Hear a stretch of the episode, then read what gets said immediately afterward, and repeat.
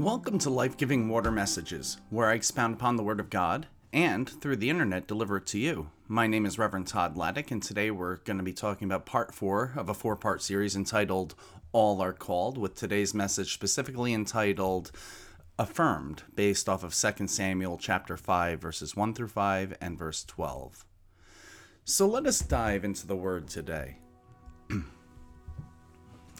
Then all of the tribes of Israel went to David at Hebron and told him, We are your own flesh and blood. In the past, when Saul was our king, you were the only one who really led the forces of Israel. And the Lord told you, You will be the shepherd of my people Israel, you will be Israel's leader. So there at Hebron, King David made a covenant before the Lord with all the elders of Israel, and they anointed him king of Israel. David was thirty years old when he began to reign and he reigned 40 years in all. He reigned over Judah from Hebron for seven years and six months, and from Jerusalem he reigned over all Israel and Judah for 33 years. And verse 12 And David realized that the Lord had confirmed him as king over Israel and had blessed his kingdom for the sake of his people Israel. Amen.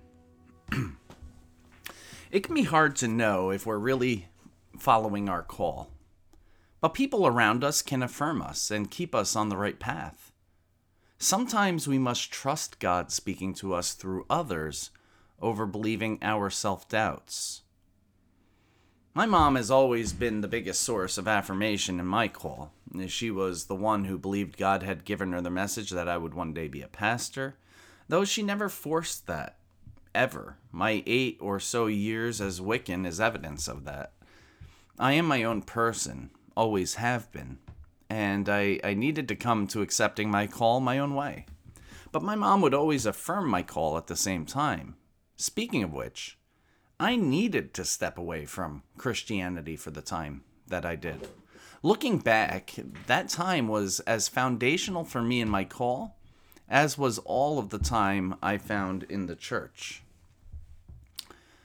I think of what Paul says in 1 Corinthians chapter 5 verse 5 when speaking on disciplining a wayward Christian who refuses to stop having an affair with his stepmother. Paul wrote in 1 Corinthians chapter 5 verse 5, then you must look or then you must throw this man out and hand him over to Satan so that his sinful nature will be destroyed and he himself will be saved on the day the Lord returns. By handing this guy over to Satan. Paul means let the person go live in their sin, let them experience the world outside of Christ. Then maybe one day they'll see the error of their ways and come back to salvation. I needed that time apart. I needed to experience the world for myself. I needed to realize my need for God. That God wasn't the problem, Jesus Christ wasn't the problem. The problem was I was searching for the world I was searching the world, excuse me, for my identity, when all along I had my true identity in Jesus Christ. Ironically, and it may be hard for some to hear this depending on how narrow their theology is, but Wicca was God's response to my walking away. God gave me a religion where I could stay, could somewhat stay on the path. Uh, it added provisions uh, to he added provisions to nurture me through it uh, that that religion. And just as God gave water and provisions to Hagar in Ishmael in the wilderness following being expelled from Abraham's camp so too God gave me provisions in that religion called Wicca. Now I'm not suggesting that Wicca is the way or anything like that. I'm just saying that God used that religion. And we often ought to be careful how we judge others. You know, we can always show God's love without condemning people, and that's the best way to do it. And my mom was that way. She wasn't super excited that I was Wiccan, but she trusted God. And whenever she could, she would just reaffirm that God loved me and God had called me. And so that religion, Wicca, while I was in it, reaffirmed for me that all all of life, all of nature is sacred. That we ought to harm none. That's a pretty Christian concept too. Uh, put God or put good, excuse me, put good and God out in the world, and uh, to live in harmony with all of creation. I thought I had walked away from my the religion of my birth, and I had for a time. But Christ never walked away from me. And it was my mom who always affirmed that.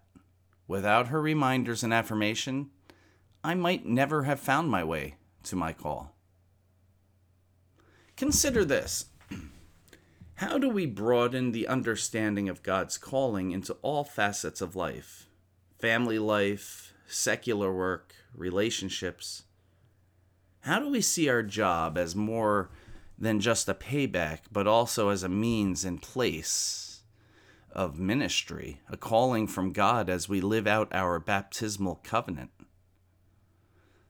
The people remind David of his calling and what God has already done verses in verses 1 and 2. And sometimes we lose sight of our calling and God places people in our lives to affirm our call. David is not king on his own, but God has made him king. There's a juxtaposition here, a juxtaposition here between David and how he is affirmed in his leadership by the people around him and Absalom, who self proclaims his right to the throne. And for that, let's look at 2 Samuel chapter 15, verses 7 through 12. After four years, Absalom said to the king, Let me go to Hebron to offer a sacrifice to the Lord and fulfill a vow I made to him. For while your servant was at Geshur in Aram, I promised a sacrifice to the Lord in Hebron if he would bring me back to Jerusalem. All right, the king told him, go and fulfill your vow. So Absalom went to Hebron, but while he was there, he sent secret messengers to all the tribes of Israel to stir up a rebellion against the king. As soon as you hear the ram's horn, his message read, you are to say, Absalom has been crowned king in Hebron. He took 200 men from Jerusalem with him as guests, but they knew nothing of his intentions. While Absalom was offering the sacrifice, he sent for Ahithophel, one of David's counselors who lived in Gilo. Many uh, so soon many others also joined Absalom and the conspiracy gained momentum. So you can see the difference between David and his son Absalom. God shows grace to broken people. Now, David has a lot of weaknesses that would have disqualified him in today's context. God uses people in unexpected ways. And, and let's think about that. David David's weaknesses, he had a tendency to take out his political rivals. He had blood on his hands, countless blood.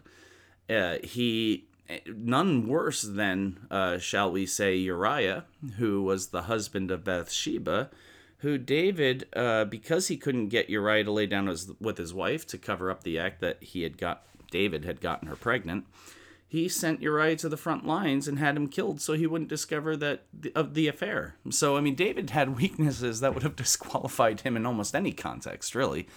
But God uses people in unexpected ways. I mean, how do we turn from judging people and their weaknesses to affirming God's call on their lives? Now, I want to make a note this does not mean we ignore or condone wrongdoing, but how do we see people's worth amid their brokenness and affirm them in how God is calling them?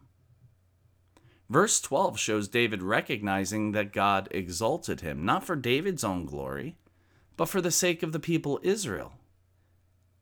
How can we begin to see areas of our life that before may have felt purely about us, for example, work, hobbies, recreation, certain relationships, whatever, how can we see those things as places where we can fulfill God's call on our life to serve and serve others?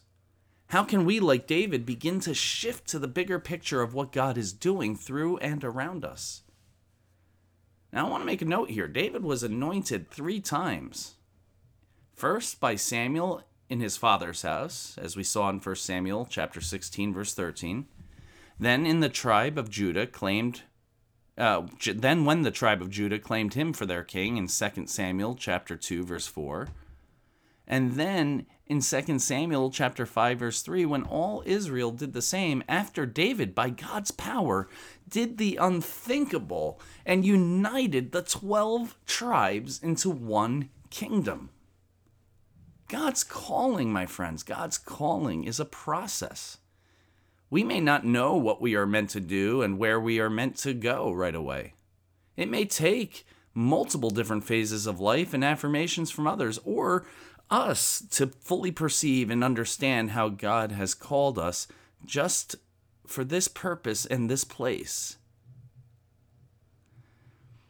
Fulfilling God's purpose for our life is all a part of moving on to perfection.